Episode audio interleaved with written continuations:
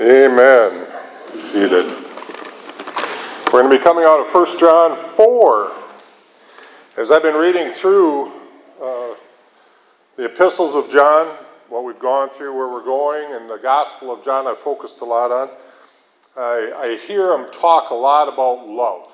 And uh, unfortunately, I think sometimes as we become uh, more religious, and especially in the conservative churches, sometimes we tend to put out love for conservatism or for religion or for preferences. And so, John, as he's going through this, he's really talking about what Christian love looks like. And, and we're going to be talking about that today, or in the upcoming days we've talked about it. Uh, today, we're going to talk about uh, false teachers, false prophets. How do we recognize those things as we present these things? Because one of the things that God has, has commanded us with love is that we do it in truth. We need to love in truth, and we need to respond in truth, and we need to uh, apply our love in truth. And so, as we read, and as you've read through uh, chapter 4, the first six verses today, we come across a few different things. And um, one of the things is that we need to learn to test the spirits. And so many times in our life, uh, as Christians, we, we get saved and we probably assume that every spiritual experience or every uh, demonstration of, of spiritual power is from God. And that's not necessarily true. We need to uh, understand that Satan is a great deceiver, right? And we talked several weeks ago about when Satan comes, he's not coming as a man in a little red suit with a pitchfork tail and and horns on his head. He's going to come as what? An angel of light. He's going to come looking good, sounding good, presenting good. He's going to be a charismatic person. We know this time is coming in the end times where he's going to be a political religious leader. He's going to be one that, that draws the crowds to him. Now, sometimes as believers, we sort of take uh, pride, and pride is always wrong, but we take pride in, in uh, being different than everybody else. But God has called us as his, as his followers to be a strange and peculiar people. He tells us that we're not to uh, be as the world. In the world, a lot of times today, we want to look like the world, act like the world, talk like the world. Uh, God calls us to be different. And Satan has whispered the lie in our ears that says, in order to be effective or in order to win the world to us, we need to be like them. Well, the Bible tells us something different. The Bible tells us that people are drawn to Christ by us being different.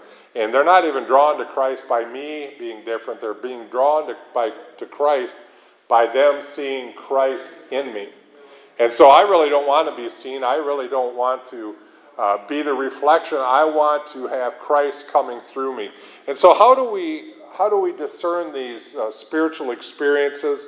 How do we test these spiritual experiences uh, in our life? How do we know if they are in fact uh, from God. We need to look at that. How do we know that they're truly from God?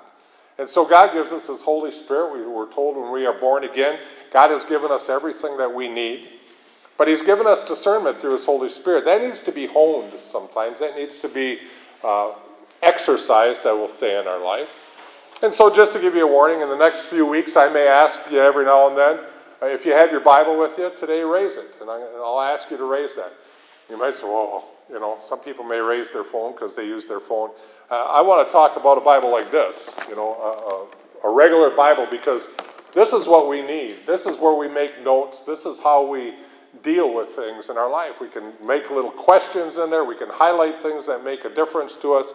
Um, you know, through I, I can go through my Bible and I can see when different people have spoke at different times because if I'm sitting out there and somebody makes a comment, or if I'm listening to a preacher, I usually write their name down, the date that they spoke. I may not remember the whole sermon that they gave, but I know that they did that. And as I go through, I highlight things that are, are significant to me. And so I may ask in the next few weeks, raise, raise your Bible. You may say, well, your version is different than, than uh, my version. Well, that's okay. I mean, different versions are okay. You can still get the general gist. You can still write down questions or things in there.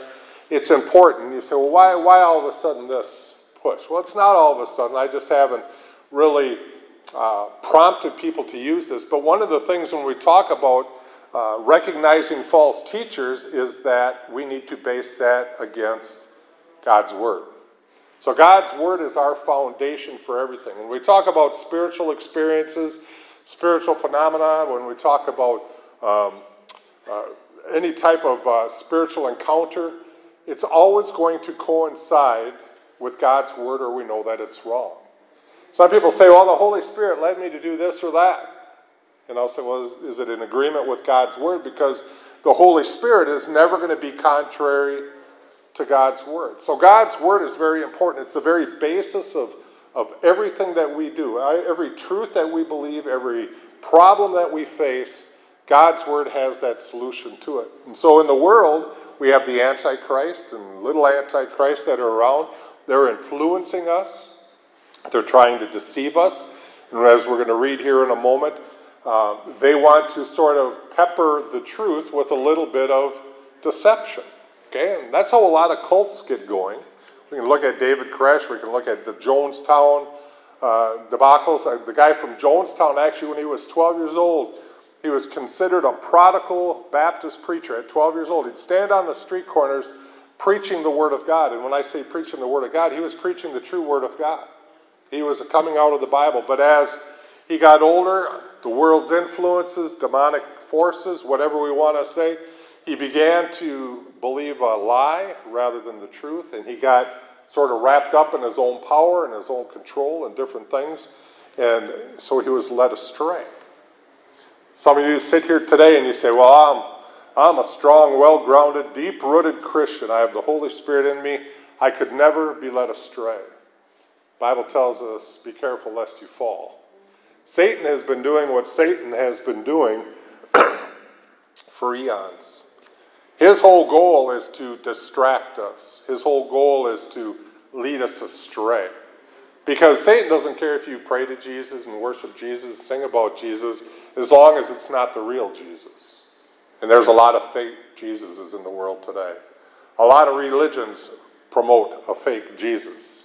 And so when we need this discernment, we need to look at these things. And the very thing says, do not believe every spirit, but test the spirits whether they are of God, because many false prophets or teachers have gone out into the world. You don't need to look far. You can turn on the television set and you can see all sorts of, of false teachers. Sometimes they sound good, sometimes they look good.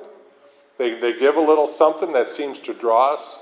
But if you really get to the doctrine of, of what they're teaching, it's false. So you can look at prosperity gospel, you can look at um, things like the Jehovah Witnesses, uh, the Mormons, Latter day Saints, uh, Islam. Do you know they all talk about Jesus? Islam will tell you they believe in Jesus. They believe in Jesus as a man, just not as God. The problem in Paul's day was is they believed in Jesus as a God, but they didn't believe that he came in the flesh. They had Gnosticism, uh, is what they called it back then, that was influencing the church, saying, well, God could not become man because if he became man, man is impure, and God cannot be impure. They don't care that the Bible talked about being born of a virgin, right? That the Holy Spirit was the one that conceived Mary. They don't look at those miracles of things. Sometimes today we will talk about uh, things about, you know, praising Jesus as God, which is wonderful. We need to do that. But we also need to praise that Jesus was man because that is also very important to our salvation. When we talk about the love of God and we talk about how God showed his love, because that's what agape love is, that's showing these, the, the love. Love is an action word, it means that we are showing that to one another. So when I have Christ in me, and agape love, by the way, can only come to a believer in Christ. You can't manufacture that, the world can't manufacture it. Love agape love is something that God gives us at a point of salvation. And when we're saved, all of a sudden we find ourselves able to love the unlovable, to love those that sort of drain us, to love those that are maybe difficult, to love those that are not deserving, which really is a reflection of all of us. Because when we come to Christ, there was nothing redeemable in us, there was nothing lovable in us, there was nothing great in us, right? For God loved us. For God so loved the world, he gave his only Son, that whosoever believes in him shall not perish but have everlasting life. He tells us that love covers a multitude of sins. When we have Christ's love in us, we can look at people who have done us wrong and we are able to forgive them. And I have a lot of people that say, you know what? I've forgiven them. My question always is how come every time we talk about it, it's brought up again? Have we really forgiven them? Because when we forgive and when we have those things in our life, they are shown and they are acted and they have changed us from the inside out. And so, many people, when they first come to Christ, they're sort of amazed with the spiritual change that may happen in their life or the things that are going on. And a lot of times, it's easy to be deceived. The way that we strengthen ourselves from not being deceived is to spend time in the Word of God. And it's important. You may say, you know what, I read the Bible, but I really don't understand what I'm reading sometimes. You know, we are so blessed in this world today to have an abundance of translators, an abundance of commentators, an abundance of, of good biblical teachers that can explain all these things. We have Bible studies that we are able to go to. As broken and as, as uh, sometimes uh, bad as this world seems, the Word of God is still alive and active. There's not a person here that doesn't have access to a Bible. And if you need a Bible, let us know. We will get you a Bible. You want to study Bible? We will get you a Bible. It's that important. But we have this through this broken, fallen world that is drifting so far from God. Everyone still has the ability. God has preserved His Word that we can read it, that we can apply it, and that we can use it. So, how do we know when false prophets speak? It says, By this you know the Spirit of God. Every spirit that confesses that Jesus Christ has come in the flesh is of God, and every spirit that does not confess that Jesus Christ has come in the flesh is not of God. And this is the spirit of the Antichrist, which you have heard was coming and is now already in the world. So you might say, well, is it just, well, if I just confess that Jesus came in the flesh, does that mean I'm right? Again, Islam believes that Jesus came in the flesh. Jehovah Witnesses believe that Jesus came in the flesh. There's a lot of religions that believe Jesus came in the flesh. They believe in the man, but they don't believe in the God. That was Paul's or John's problem at the time is that they were saying that Jesus did not come in the flesh. That's why he was emphasizing this. Because their problem wasn't believing that Jesus is God, but that Jesus is man. And so when you look at religions, when you look at faiths, when you look at doctrines, when you look at things that churches and others believe, you can ask yourself those questions. Do they believe that Jesus was fully man and yet fully God? That's one of our statements of faith in our Constitution. That's one of the biblical principles that we need to hold dear to because both are important to our deity. And it wasn't just the love of Christ going to the cross and giving of his life that proved the love, but it was also the love of the Father who is in heaven who gave his Son. There's two parts to that story that we need to understand. That as part of the Trinity, Father the Son, Father, uh, or God the Father, God the Son, God the Holy Spirit. Okay, so God the Father says, We're going to send God the Son. I'm going to give you my Son, knowing that the world was going to reject him and ultimately put him to death. That was an act of love. So if you've been a parent, just think what that would be to really say, I'm going to give my son knowing that he's going to be sacrificed. Then there was the love of Jesus, who is the second, you know, God the Son. Fully man, fully God. Had the power, had the ability. He could have, I guess in, in theory, not gone to the cross. But he said, Not my will, but thy will be done. He showed his love by going through to Calvary. So we see this love that is given. And so it's important that we teach both those things because they link in very uniquely to the love of God. And so it tells us, uh, again, as we go on into 4, um, that you are of God, little children, and have overcome them. What have we overcome as believers? Well, cathedrals used to sing a song, I've read the back of the book, and we win. Okay? Based on the Bible. You go back and you read Revelation, and it talks about the believer uh, is victorious. The believer is going to go home to Christ. So, no matter what you're going through in this world, no matter how dark that tunnel seems, I know some of you are going through some difficult times. I know that there's some trials in your life, and sometimes it's like, oh, I don't know how much longer I can take this or go through this or sustain this in my life. We know that we are overcomers, that those who have Christ in their life are going to be victorious. And no matter how dark that tunnel gets, we know that there's a light at the other side. No matter how dry that desert gets, we know that God has an oasis for us. No matter how steep that mountain seems as we're climbing, that if we are in Christ, He gives us the strength to overcome. And so He tells us, You are, He says, You are of God, little children. Again, He has grafted us in, right? We have been grafted in and we are to produce fruit, the major of which is, is love. And the result of that love, it tells us, is obedience. But it says, You have overcome them. Well, who's them? It's the world. It's the trials. It's the things of this world that the Bible will contradict in a minute. He who is in you is greater than he who is in the world. That's a promise for the believer. John is saying, guess what? The Holy Spirit that is in you is stronger than that which is in the world. So when you say, I don't know if I can take another moment, another day, another second of this, God knows what you need. Have you ever been in a crisis or really going through a, a difficult time? And, and pride usually keeps us from reaching out to others, but we're going through a struggle in our life. And all of a sudden, you get that phone call from a friend. Hey, I've been praying for you, I've been thinking about you. How are things going? And you're able to just talk with that person, it's just like, thank you, Lord. I, I just needed to be able to let that out. Or all of a sudden, a little reprieve comes in your life, and, and you, get a little vacation, or a blessing just enters into your life, and, and you're able to see that God knew.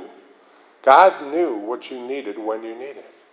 And God still knows what you need when you need it. You may be going through something, God knows. And I want to tell you that God knows, and, and He will be there. He's always there, but He will be there when you think that all hope is gone, and He will give you that sustaining power because He who is in you is greater than He who is in the world. There's nothing in this world that can overtake us that God cannot be victorious in in our life. And so we need to understand that. It says, They are of this world. Well, who's they? It's the unbelievers, it's the Antichrist. They are of this world, it says. Therefore, they speak as the world, and the world hears them. So they're of the world. You know, the, the unsaved have a way about them. They talk certain ways, act certain ways. They have certain values, certain certain moral things that they all say is okay, but we understand it to be contrary to God's word. And so they speak those things. You know, nothing probably bothers me more than, than hearing Christians talk in ways that are unglorifying to God. And it, sometimes it can be the words. I mean, just if they're swearing or if they're belligerent in, in their talk, sometimes it can just be hurtful words. It can be just saying things hurtful. It can be gossiping. It can be those things. That's the way of the world. That's what the world does. And so it says, it says, you are of God, but it says they are of the world. It says those two shouldn't be mimicking one another. We should stop as Christians trying to be so much like the world and start just trying to be more like Christ. We need to get a vision of who Christ is. And we can find that in the Gospels. I think the Gospel messages are, are the best. But really, the whole Bible does it. You get into the Old Testament, it gives a forevision of what the Messiah, the Redeemer, the Christ is going to be like. You get into the Gospels, and you get to actually see Jesus. You get to actually hear Jesus. You see his the words that he spoke, you get to see how he interacted with people. And then after he had uh, died and rose again, then we have the epistles that are written about Jesus and about how we should carry these things out in church. And so as we look at these things, we can really get a good picture of how Jesus is and how we should be. Again, Peter tells us what? He has left us an example that we should follow in his steps. Okay? Not the steps of the world, not to be like the world, not to be of the world. Romans tells us we are in the world, but not of the world. It doesn't mean that we shun ourselves and, and remove ourselves from the world. No, we are in the world. We need to be in the world. That's where our light shines brightest, is in the darkness. But we're not of the world. We are children of God, not children of this world. And so it says, They are of the world, therefore they speak as the world, and the world hears them. As you share the gospel message, as you share the change that has happened in your life, as you share the things that God is doing, the world really doesn't want to hear it. Have you ever under, understood that? Have you ever experienced that? You try to share something about God with your neighbors or with your friends or somebody in your club, they don't want to hear that because it's affront to what the world values. It's an affront to what the world says. And as believers, God is calling us to walk a narrow path. And as believers here today, I'll tell you that is a difficult task. You know, if being a Christian was easy, if it just meant saying a prayer and going on with life and it was like a, a field of, of daisies, everybody would do that. A lot of people want to profess that, but it's not that. God says we need to deny ourselves. God says that we need to walk the narrow path. That means the things of the world sometimes we need to say no to. When the world tries to conform us to their image, we say, No, I'm not going to do that. I'm going to be obedient to Christ and His word and what He has for us. And so it says that the world hears them, but it doesn't hear us. As Christians, we need to understand that, that our testimony, that our uh, message that we are proclaiming is not going to be well received. Sometimes Christians get so shocked because it's like, well, I'm just trying to share the gospel about Jesus. Man, they got all up in themselves and they got all mad and, and now they won't even talk with me. And, and we're surprised by that. Jesus says, don't be surprised if they hate you. They hated him first. it's not really that they hate you, but they hate the message that you're presenting. They hate the, the contrary lifestyle that God is calling them to. And God has called us to that lifestyle. He has called us to walk close to Him, to forsake some of these things. But He has told us as we do this, we need to continue to reach out in love. So, those that are angry with us, those that don't want to hear us, we still love them. We still continue to uh, try. We still pursue them in what they are doing. Because he who is in us is greater than he who is of the world. That's the love of God. The love of God doesn't say, well, you know what? They hurt my feelings. Guess what? We've hurt God's feelings. Wow, they don't deserve it. Well, we didn't deserve it either. But God forgave us, and He's given us this love in our lives. So a person might confess Jesus has come in the flesh, but they might also deny that He is God. And we need to stand contrary also to those beliefs, and we need to present the Jesus of the Bible. You know, like I said, Satan doesn't care if we pray to Jesus, worship Jesus, talk about Jesus, as long as it's a false Jesus. We need to present the, the true Jesus. And so you need to get in your word. You need to get in the Bible. You need to see what does the Bible say, not what do I want the Bible to say, but what does the Bible say? And that's the truth that we need to present. Verse 6 says, We are of God. So first he says, You are of God in verse 4, little children. Now he says, We are of God, and he who knows God hears us. Now that's not just talking about the pastor or the, the Bible study leader.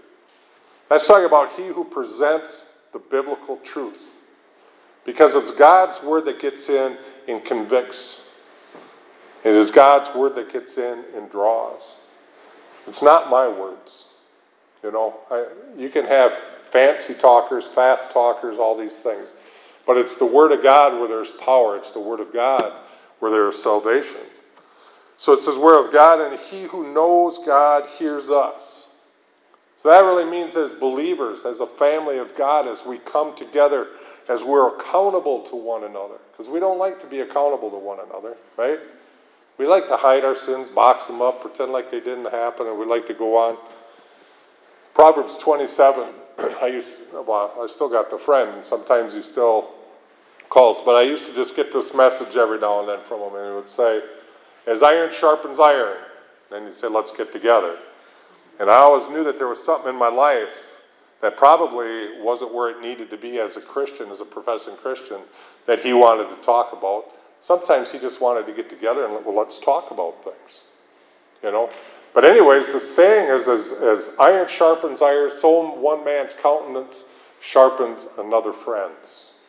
See, as believers, we're here to, to hone the edges on one another. We're here to, to challenge one another. Not to say I'm greater and you're lesser as you're struggling through something, or that you're greater and I'm lesser as I'm struggling through something. But it's to come together and say, you know what? I want to draw closer to Christ. I want you to draw closer to Christ. And the way that you're speaking, the things that you're doing, uh, are not conducive to that relationship with Christ. The way that you are living and the things that you are doing and the way that you're speaking is not bringing glory to God. And so when we have people, and that's usually what Billy was talking to about me, he'd come to me and say, hey, you know, you got this attitude. I remember having an attitude of competitiveness. I'd get way too competitive about things. And I wanted my competitiveness to overflow into other people's competitiveness. I'll give you one example as we close. We used to be on a volleyball team way before my pastor days. I was just a young Christian, but I was competitive. I always wanted to win at everything that I did. As a matter of fact, when Julie and I got married, we'd play cards sometimes at night, and, and if she won, we had to play another game because we weren't going to bed until I won a game. And it was just the way I was. I just had this competitiveness in us. Well, it flowed into everything in my life. I was competitive at work, I was competitive in life. Always needed to have the best, always needed to, to, to be the best or strive to be the best. But we had this volleyball team, and, and I wanted everybody to try as hard as what I was trying, or at least, uh, you know, and you can't really judge what people are doing, but I'd get on people. They didn't look like they had effort, and I'd be like sometimes those crazy coaches on the sideline, like, "What are you doing? You got to try harder, dive down." Finally, my friend comes up and says, "You know what?" He says, "Your attitude is not Christ-like." He says, "There's nothing wrong with winning, but we got to have fun, and we got to have a testimony out here." Well, I knew what to do. I got mad, and I quit the team. I'm gonna, I'm not going to play anymore. And so that's what I did. I quit the team. And, anyways, I was home for a few weeks. But you know, the Lord started working in me and really convicting me of that. And you know, I, I remember going to prayer and just saying, Lord, if, if my competitiveness is being a bad reflection on me as a Christian, take it away from me. I don't want it anymore. And you know what? He delivered me from that. Now, I'm not going to say that He delivers everybody from everything that they go to. Sometimes we need to struggle through that with the flesh. And it's not like I still don't like to win things, I still try to win, but I'm certainly not obsessed with it anymore because I found out that He who is in me is greater than He is of the world. And I want Christ to shine through me, not me to shine through me. And so as we do that, we need to think of those very same things. We are God. He who knows us hears us. We speak the truth the Word of God. Many times, you know, if we're talking about things, and I tell people, if I say, well, you know what I think, I tell, unless it's about fishing or something, I tell them, no, just, I don't want to know what you think. I want to know what the Bible says. So many times when I'm dealing with people and issues and things in their life, I ask the question, what does the Bible say about that? When I'm going through struggles, when I'm going through dark times, and I got feelings and I got emotions and I got thoughts about how things should be, Many times I go back and I just need to say, but what does God's word say? That is my root. That's my anchor. That's where, where all my tie lines go back to. And so I go back and I'll see what God's word says. When we are doing that, other believers hear. That's where the truth gets promoted. We're not speaking somebody else's truth, we're speaking the word of God and what the word of God says. And they hear us. He who is not of God, it says, does not hear us.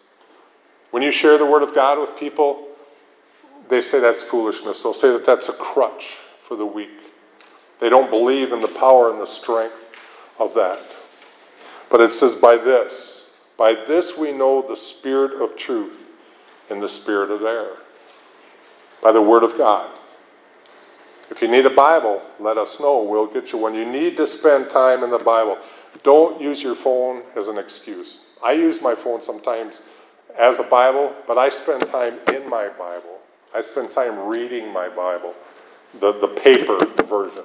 I mean, I use my phone when I'm on the road or different things like that.